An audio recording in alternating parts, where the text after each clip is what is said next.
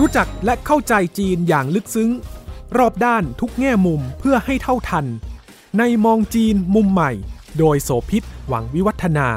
พบแขกรับเชิญกูรูผู้รอบรู้เรื่องจีน รองศาสตราจารย์วรศักดิ์มหัทโนบล อดีตผู้อำนวยการศูนย์จีนศึกษา จุฬาลงกรณ์มหาวิทยาลัย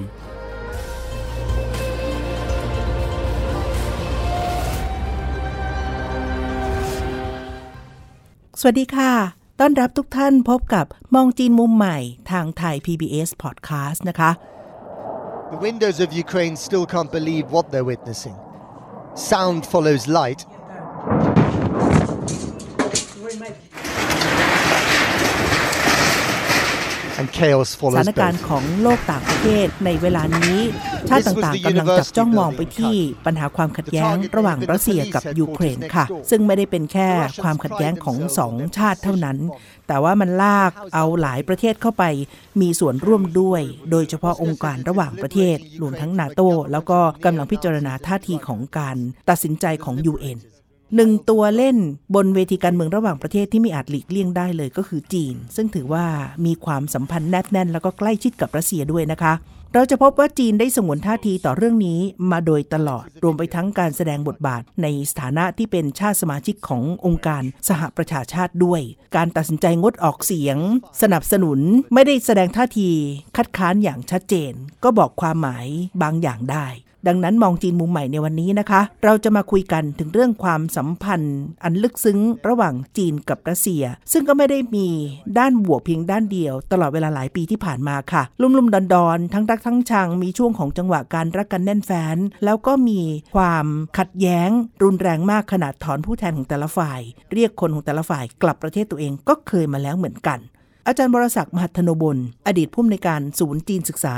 จุฬาลงกรณ์มหาวิทยาลัย จะคุยเชิงลึกเรื่องของสัมพันธ์ จีนรัสเซีย และจับตามองไปที่ท่าทีของจีนที่มีต่อยูเครนด้วย ครับสวัสดีครับ ต้องย้อนกลับไปดูเรื่องประวัติศาสตร์ของจีนกับรัสเซีย มีความสัมพันธ์ ทั้งรักทั้งชัง ทั้งชอบ ทั้งใกล้ชิด แล้วก็มีช่วงของการเหินห่างด้วยค่ะ มันยาวนานกันขนาดไหนนะคะ ในความสัมพันธ์ของสองชาตินี้ ถ้าเราจับจุดเริ่มต้นตั้งแต่ที่จีนปกครองด้วยระบอบคอมมิวนิสต์ในปี คศ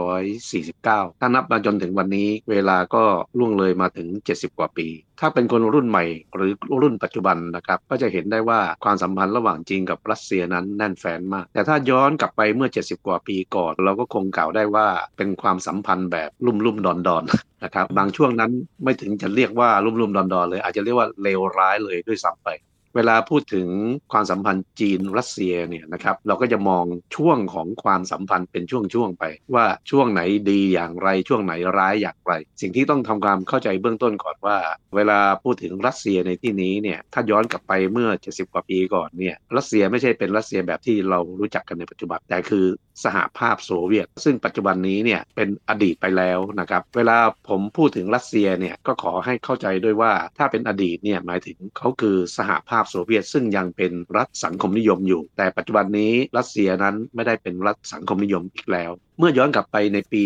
คศ 1949 เนี่ย หรือ พศ 2492 ตอนนั้นเนี่ย พรรคคอมมิวนิสต์จีนยึดอำนาจการปกครองแผ่นดินจีนได้ สิ่งแรกที่เกิดขึ้นในความสัมพันธ์ของจีนกับรัสเซีย หรืออดีตสหภาพโซเวียตก็คือ ความสัมพันธ์ของสองประเทศนี้ที่เกิดขึ้นภายใต้อุดมการณ์คอมมิวนิสต์ที่มีเหมือนเหมือนกัน ความสัมพันธ์ในแง่นี้เนี่ยเห็นได้เลยว่าคนเราเมื่อมีอุดมการณ์เหมือนกัน มีความคิดเหมือนกันเนี่ยความเป็นมิตรมันก็ผูกกันได้ง่ายนะครับช่วงตั้งแต่ 1949 เนี่ยนะครับ ความสัมพันธ์ระหว่างจีนกับรัสเซียนั้นแนบแน่นมาก นักวิชาการบางท่านถึงกับใช้คำว่าเป็นช่วงที่ทั้งสองฝ่ายเนี่ยต่างเป็นสหายหมายเลขหนึ่งของกันและกัน บางคนก็พูดล้อกันว่าถ้าเปรียบสองประเทศนี้เป็นสามีภรรยาในช่วงนี้เนี่ยเรียกว่าเป็นช่วงดื่มน้ำพึ่งพลักฮันนีมูนนะครับ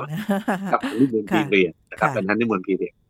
คือเขาดีกันมากนะครับ ซึ่งตรงนี้ก็ต้องบอกกล่าวนิดหนึ่งว่า ตอนที่พรรคคอมมิวนิสต์จีนยังไม่สามารถยึดอำนาจได้ และกำลังก่อการปฏิวัติเนี่ยส่วนหนึ่งก็ได้รับการสนับสนุนจากรัสเซียในหลาย ๆ เรื่องด้วยครับพอยึดอำนาจได้แล้วเนี่ยนะก็ไม่แปลกที่ทั้งสองประเทศนี้จะมีความสัมพันธ์ที่ดีต่อกันไอ้ช่วงที่ดีมาก ๆ เนี่ยมันมันครอบคลุมระยะเวลาประมาณ 10 ปี คือตั้งแต่ปีคศ1949 จนถึงปี 1959 ความสัมพันธ์ในช่วงแรกที่เป็นน้ำผึ้งหวานเนี่ย ในแง่ของความร่วมไม้ร่วมมือ ส่วนใหญ่จะเป็นการที่จีนได้รับความช่วยเหลือจากรัสเซียใช่ไหมคะ เพราะว่าจีนเพิ่งจะผ่านสงครามปฏิวัติมา ตอนนั้นจีนบอบช้ำมากนะครับ เพราะฉะนั้นการช่วยเหลือจากรัสเซียเนี่ยถือว่ามีความสำคัญมาก รัสเซียนั้นให้ความช่วยเหลือกับจีนใน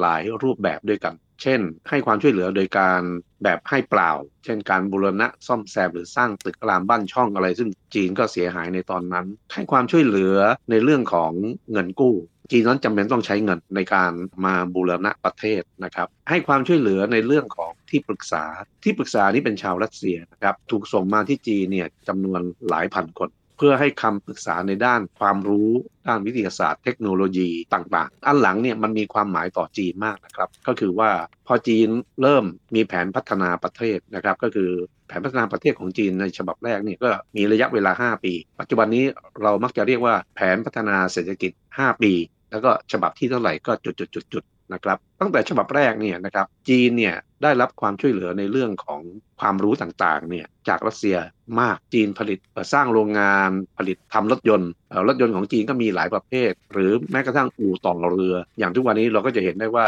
จีนก็สามารถผลิตรถยนต์เป็นของตัวเองได้ สามารถมีอู่ต่อเรืออะไรได้ สิ่งต่างๆ เหล่านี้เนี่ยตอนนั้นรัสเซียนับว่ามีส่วนอย่างมาก ก็คงไม่ผิดถ้าจะเรียกว่าเป็นช่วงของที่ทั้งสองประเทศนั้น เป็นต่างคนต่างเป็นสหายหมายเลขหนึ่งของกันและกัน ไอ้ความสัมพันธ์นี้ดำเนินไปเรื่อยๆ ทีนี้พอ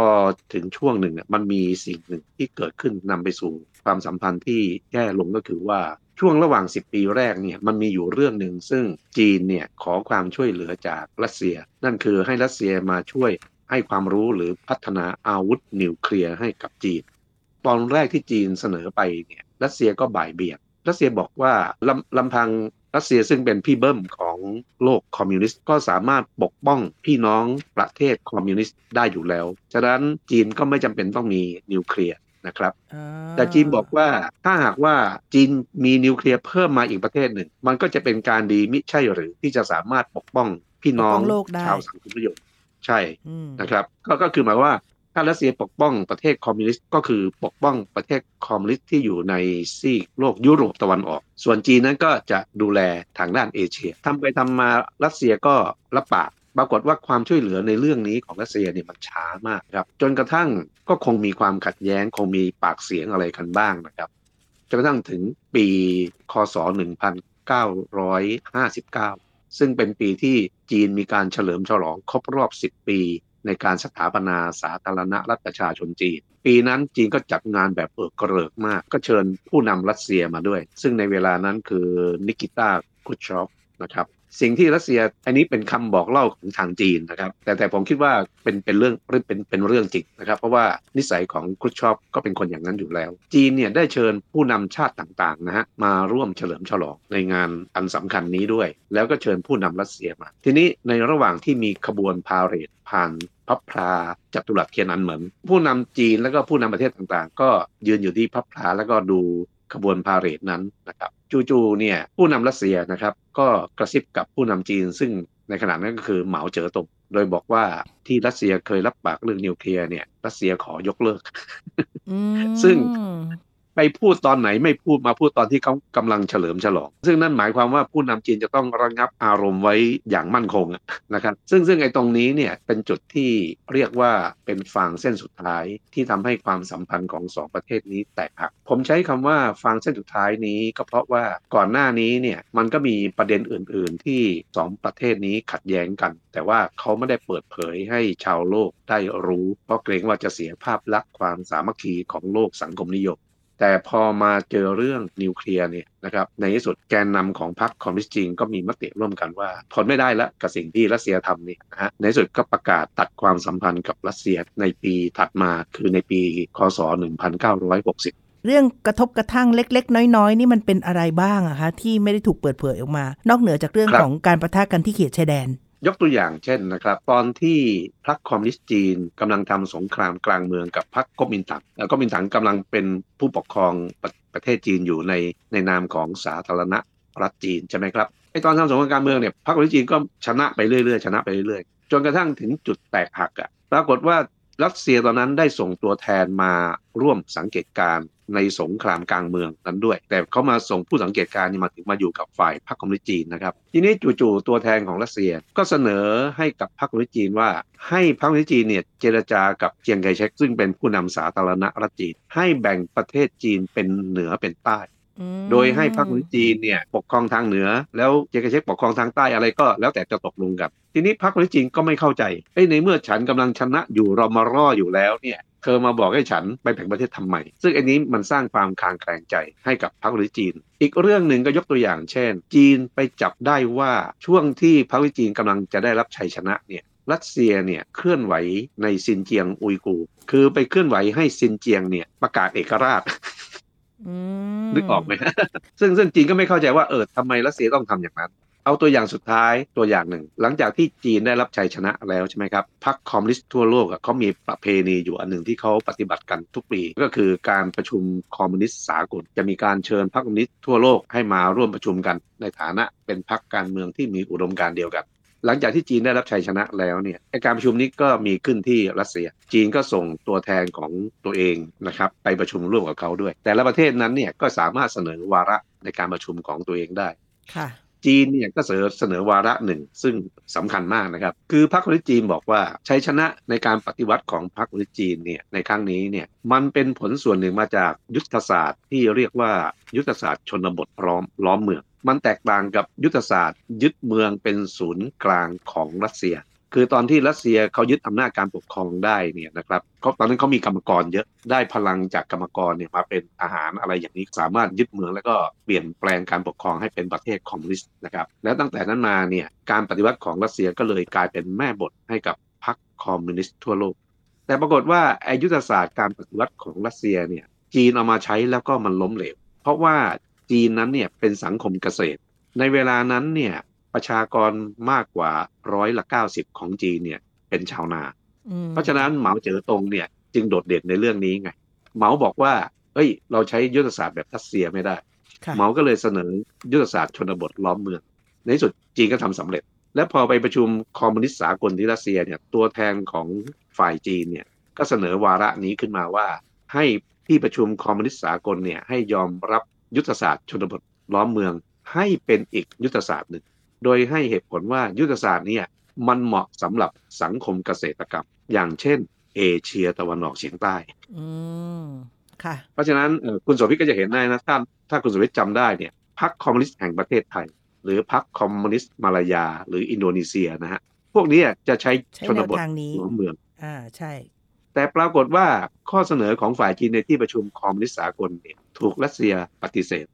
แล้วรัสเซียก็เอาบริวารของตัวเองในยุโรปตะวันออกที่เป็นคอมมิวนิสต์ด้วยกันเนี่ยไม่เห็นด้วย อันเนี้ยก็เป็นอีกตัวอย่างหนึ่งที่ทำให้จีนไม่พอใจ เราก็จะเห็นได้ว่าอันนี้ถ้าเราพูดแบบไม่เข้าข้างไกลนะครับ เราก็จะเห็นว่าเออที่จริงจีนเนี่ยเสนอไปมันก็ไม่ได้มีอะไรเสียหายอืมและจีนก็มีเหตุผลที่จะไม่พอใจด้วย ในด้านหนึ่งก็ทำให้เห็นว่าเหมือนกับในการยื่นไมตรีจากทางฝั่งรัสเซียเองอะ่ะก็มีนัยยะแอบที่จะไม่ได้จริงจังสักเท่าไหร่ แล้วก็มองเป็นเชิงคู่แข่งสักหน่อยด้วย ก็คือจีนรัสเซียยังต้องการคงสถานะความเป็นพี่ใหญ่อยู่ ก็เลยไม่ต้องการให้จีนเนี่ยเรียนรู้หรือว่าเติบโตหรือมีบทบาทนำในช่วงนั้นนะมันเป็นข้อมูลจากฝ่ายจีน เรายังไม่เคยเห็นข้อมูลจากฝ่ายรัสเซียนะครับแต่จริง ๆ ผมเชื่อว่ารัสเซียนั้นเขาก็มี รัสเซียนั้นเขาเก็บข้อมูลพวกนี้ได้ดีเหมือนกันนะครับ คุณกำลังฟัง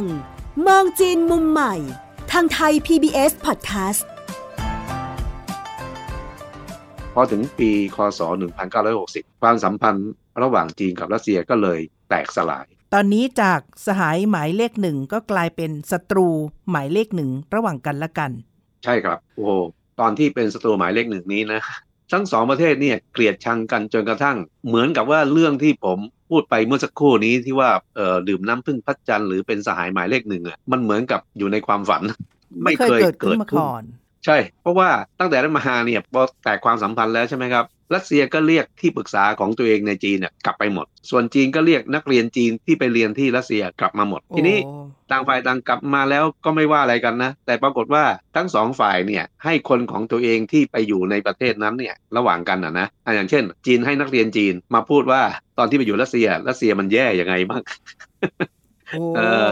ส่วนรัสเซียก็เหมือนกัน ก็ให้คนรัสเซียที่มาช่วยงานในจีนเนี่ย แล้วพอกลับไปแล้วก็บอกว่าเออจีนเนี่ยแย่ยังไงบ้างก็เป็นการโต้เถียงกันนะครับ เป็นการโต้เถียงกัน ความแตกหักนี้มันครับบานปลาย แล้วก็ยิ่งแย่ลงไปกว่าเดิมอีกเมื่อรัสเซีย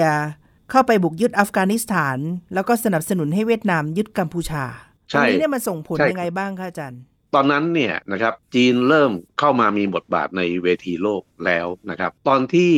ทั้งสองประเทศนี้มีความสัมพันธ์ที่แตกหักกันเนี่ยนะครับเวลานั้นเนี่ยจีนยังไม่ได้เป็นสมาชิกของสหประชาชาติ คนที่เป็นสมาชิกก็คือไต้หวัน จีนเนี่ยก็ต่อสู้เรื่องนี้ในสหประชาชาติจนกระทั่งพอถึงปีคศ 1971 ในที่สุดสมาชิกของสหประชาชาติก็เทเสียงมารับรองจีนแทนไต้หวันทำให้ไต้หวันเนี่ยหลุดออกจากสหประชาชาติไปแล้วจีนมานั่งแทน ทีนี้พอจีนเข้าไปมีบทบาทในสหประชาชาติคราวนี้จีนไม่ได้มีบทบาทแค่สมาชิกธรรมดานะจีนมีบทบาทในฐานะคณะมนตรีความมั่นคงถาวร5ประเทศเป็นหนึ่งใน5ที่มีสิทธิวีโต้ได้ ถึงตอนนี้เนี่ยรัสเซียก็เริ่มคิดแล้วนะครับก่อนหน้านั้นสิ่งที่รัสเซียทำไปเนี่ยก็เช่น ไม่ยอมให้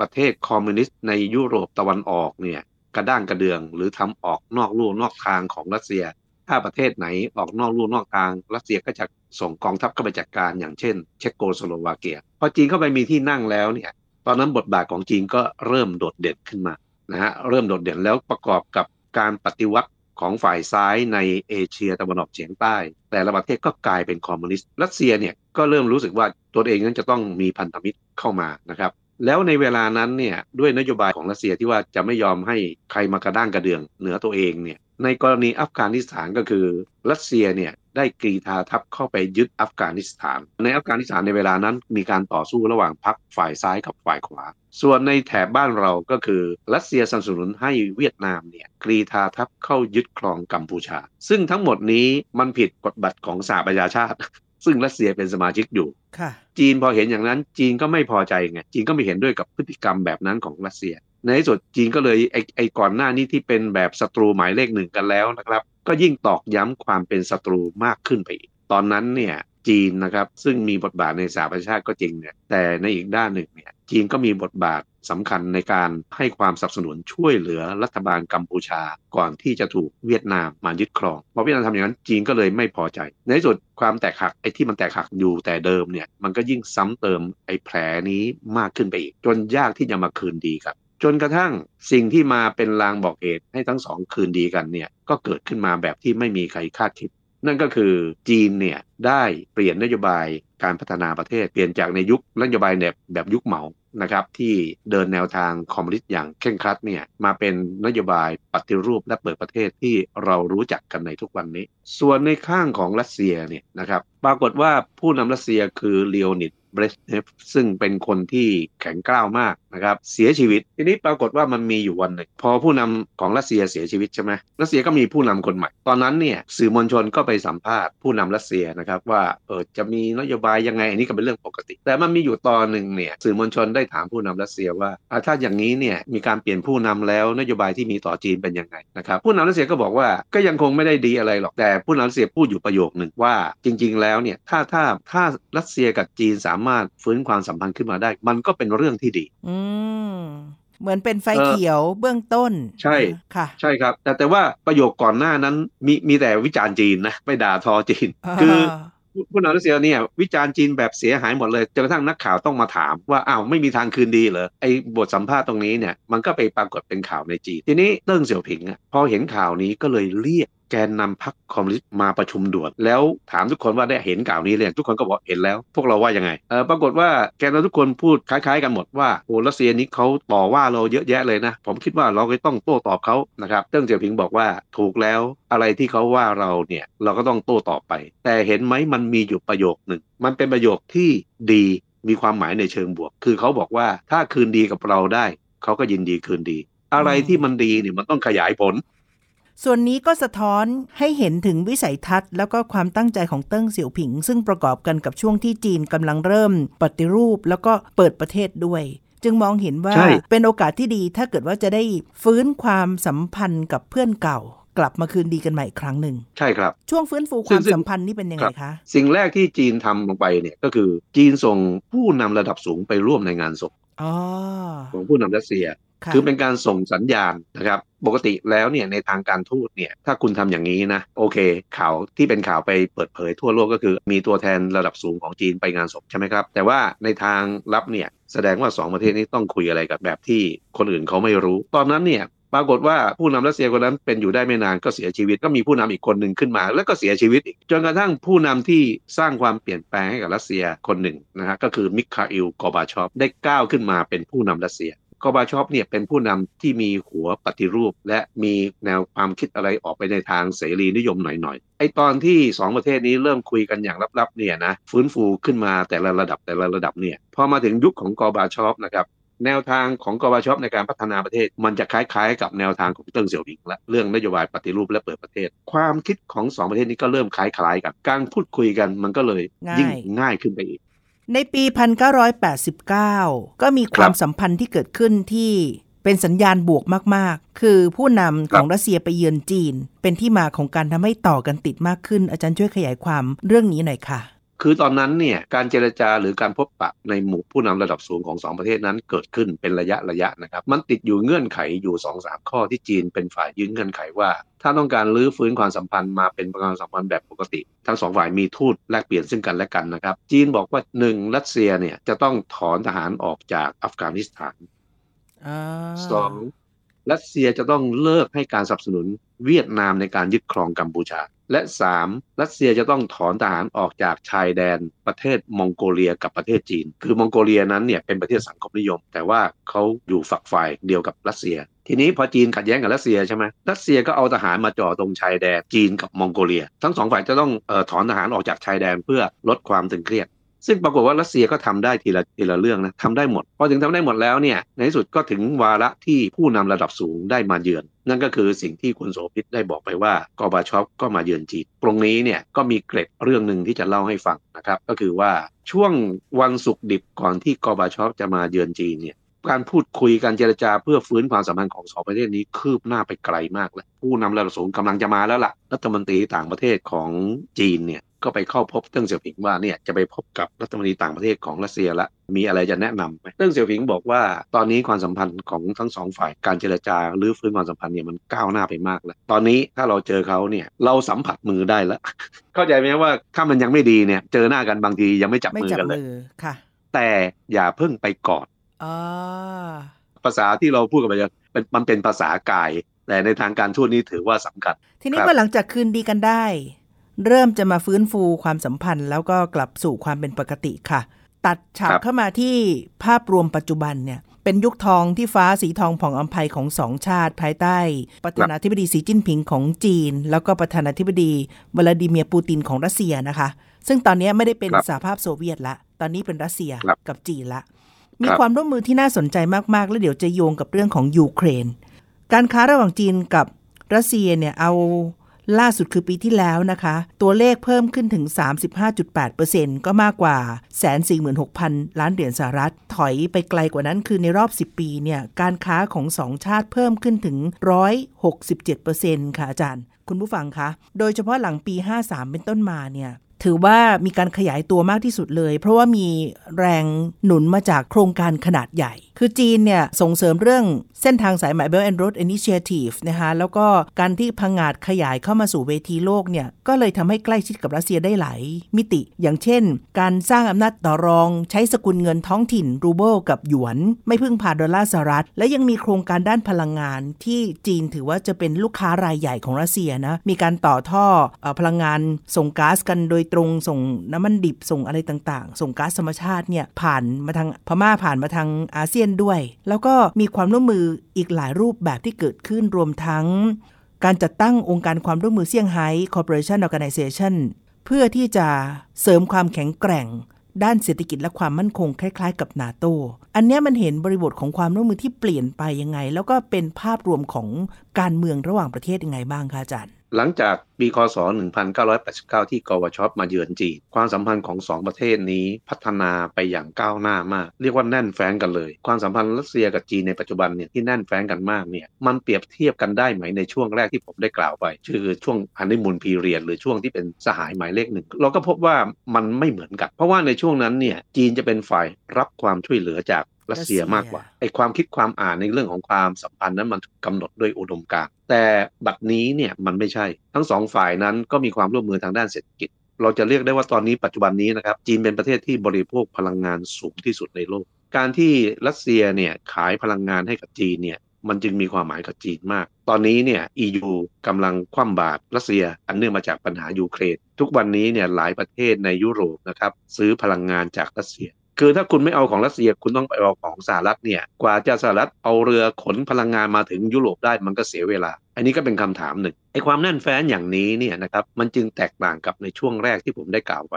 ประการต่อมาก็คือว่าความสัมพันธ์ระหว่างจีนกับรัสเซียในปัจจุบันเนี่ยมันไม่ได้ถูกกำหนดด้วยอุดมการทางการเมืองดังเช่นอดีตทั้งสองฝ่ายไม่แทรกแซงไม่ยุ่งเกี่ยวซึ่งกันและกัน สิ่งที่พอยุ่งเกี่ยวได้ก็คือเป็นผลประโยชน์ร่วมกัน เรื่องหนึ่งก็คือเศรษฐการค้าและก็องค์การความร่วมมือเซี่ยงไฮ้องค์กรนี้นะครับเป็นองค์กรซึ่งจีนกับรัสเซียเป็นผู้ริเริ่มขึ้นมา แล้วหลังจากนั้นก็ดึงเอาประเทศในเอเชียกลาง หรืออดีตสหภาพโซเวียตเข้ามาเป็นสมาชิก เราก็สังเกตได้ง่ายว่าประเทศที่เป็นสมาชิกนั้นมักจะลงท้ายด้วยคำว่าสถานสถานนะครับมันจึงไม่มียูเครน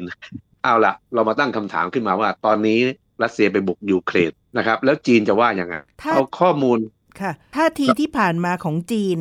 ไม่ได้ออกตัวแรงในกรณีของยูเครนเหมือนกับฝั่งของทางสหรัฐของฝั่งยุโรปเลยนะคะ ก็ดูระมัดระวังสูง ก็เลยถูกประเมินมองว่าคือในด้านหนึ่งก็เห็นแก่หน้ามิตรเก่า แล้วก็อันที่สองก็เพื่อจะป้องกันตัวเองด้วย เพราะถ้าเกิดว่าจีนมีท่าทีกรณีนี้เนี่ยอาจจะถูกรัสเซียโต้กลับกับเรื่องของจีนเอง ทั้งในกรณีของไต้หวันทิเบต แล้วก็ซินเจียงอุยกู แล้วก็เรื่องของชนกลุ่มน้อยด้วย ก็คือหยิกเล็บเจ็บเนื้อว่างั้นเถอะอาจารย์คิดว่า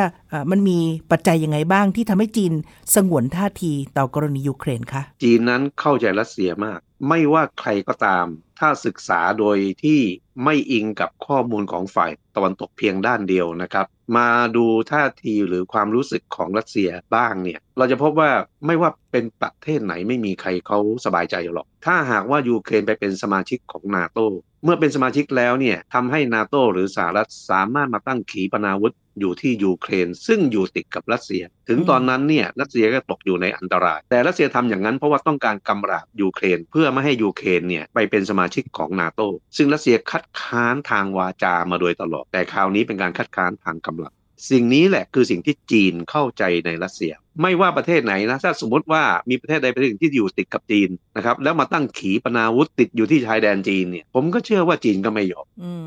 จีนก็ไม่เห็นด้วยกับการที่ประเทศใดประเทศหนึ่ง ยกกำลังที่เหนือกว่าไปลุกลานอีกประเทศ ด้วยเหตุนี้ท่าทีของจีนในสหประชาชาติก็คืองดออกเสียง ไม่ได้ออกเสียงว่าเห็นด้วยกับรัสเซีย แต่ก็ไม่ได้คัดค้านเพราะฉะนั้นอันนี้เป็นท่าทีที่ดีที่สุดเป็นเชิงบวกที่สุด มีประเทศที่เห็นด้วยกับรัสเซียมีอยู่4ี่ห้าประเทศเอออีกร้อยกว่าประเทศเห็นด้วยกับมติให้ประนามรัสเซีย อันนี้รวมทั้งไทยด้วยครับเช่นเดียวกับท่าทีของจีนค่ะฮะที่เราต้องจับตาดูท่าทีของจีน เพราะว่ามันจะมีน้ำหนักซึ่งอาจจะไปเปลี่ยน มุมทางการเมืองต่อความสัมพันธ์ทางการทูตที่เกิดขึ้นก็ได้ ประเมินกันบอกว่าเพราะจีนเนี่ยเป็นมิตรที่แนบแน่นกับรัสเซีย ดังนั้นเป็นไปได้ไหม จึงเป็นกำลังกองหลังที่หนุนให้อุ่นใจ รัสเซียก็ไม่ได้ยี่หระหรือแคร์มากนัก ถ้าจะถูกคว่ำบาตรจากฝั่งของสหรัฐแล้วก็นานาชาติในประเด็นนี้ด้วย ใช่ครับ การคว่ำบาตรนั้นเป็นบทบาทของ EU กับสหรัฐอเมริกา ประเทศที่ไม่เห็นด้วย แล้วก็เห็นด้วยกับมติของสหประชาชาติให้ประนามเนี่ยเเขาไม่ได้ไปคว่ำบาตรรัสเซียนะครับอย่างเช่นไทยเนี่ยไม่ได้ไปคว่ำบาตรรัสเซียเพียงแต่ไม่เห็นด้วยกับสิ่งที่รัสเซียทำแต่ประเทศที่คว่ำบาตรก็คือมี EU กับสหรัฐเท่านั้นถึงแม้ยูเครนจะอยู่ไกลจากจีนนะแต่มันก็ไม่ได้ไกลแบบชนิดที่ว่าจีนจะไม่ได้รู้สึก จีนก็เลยกลายเป็นแนวร่วมโดยธรรมชาติของรัสเซียไปสถานการณ์ที่เกิดขึ้น เราทุกคนต่างเอาใจช่วย แล้วก็ต้องการให้ยุติโดยสันติวิธีโดยที่มีบาดแผลหรือว่าความเสียหายน้อยที่สุดเท่าที่จะเป็นไปได้นะคะ ซึ่งก็ต้องไม่มองข้ามบทบาทของจีน ในเวทีของการเมืองระหว่างประเทศ และต่อกรณีปัญหาความขัดแย้ง ระหว่างรัสเซียกับยูเครนในครั้งนี้ด้วย นี่เป็นเรื่องที่เราคุยกันในมองจีนมุมใหม่ สัปดาห์นี้ค่ะ วันนี้อาจารย์บรศักดิ์และดิฉันโสภิตลาคุณผู้ฟังแล้วนะคะ สวัสดีค่ะ สวัสดีครับ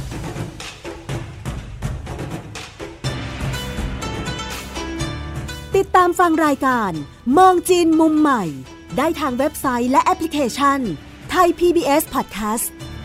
กดติดตามสื่อสังคมออนไลน์ ทั้ง Facebook Twitter Instagram และ YouTube ไทย PBS Podcast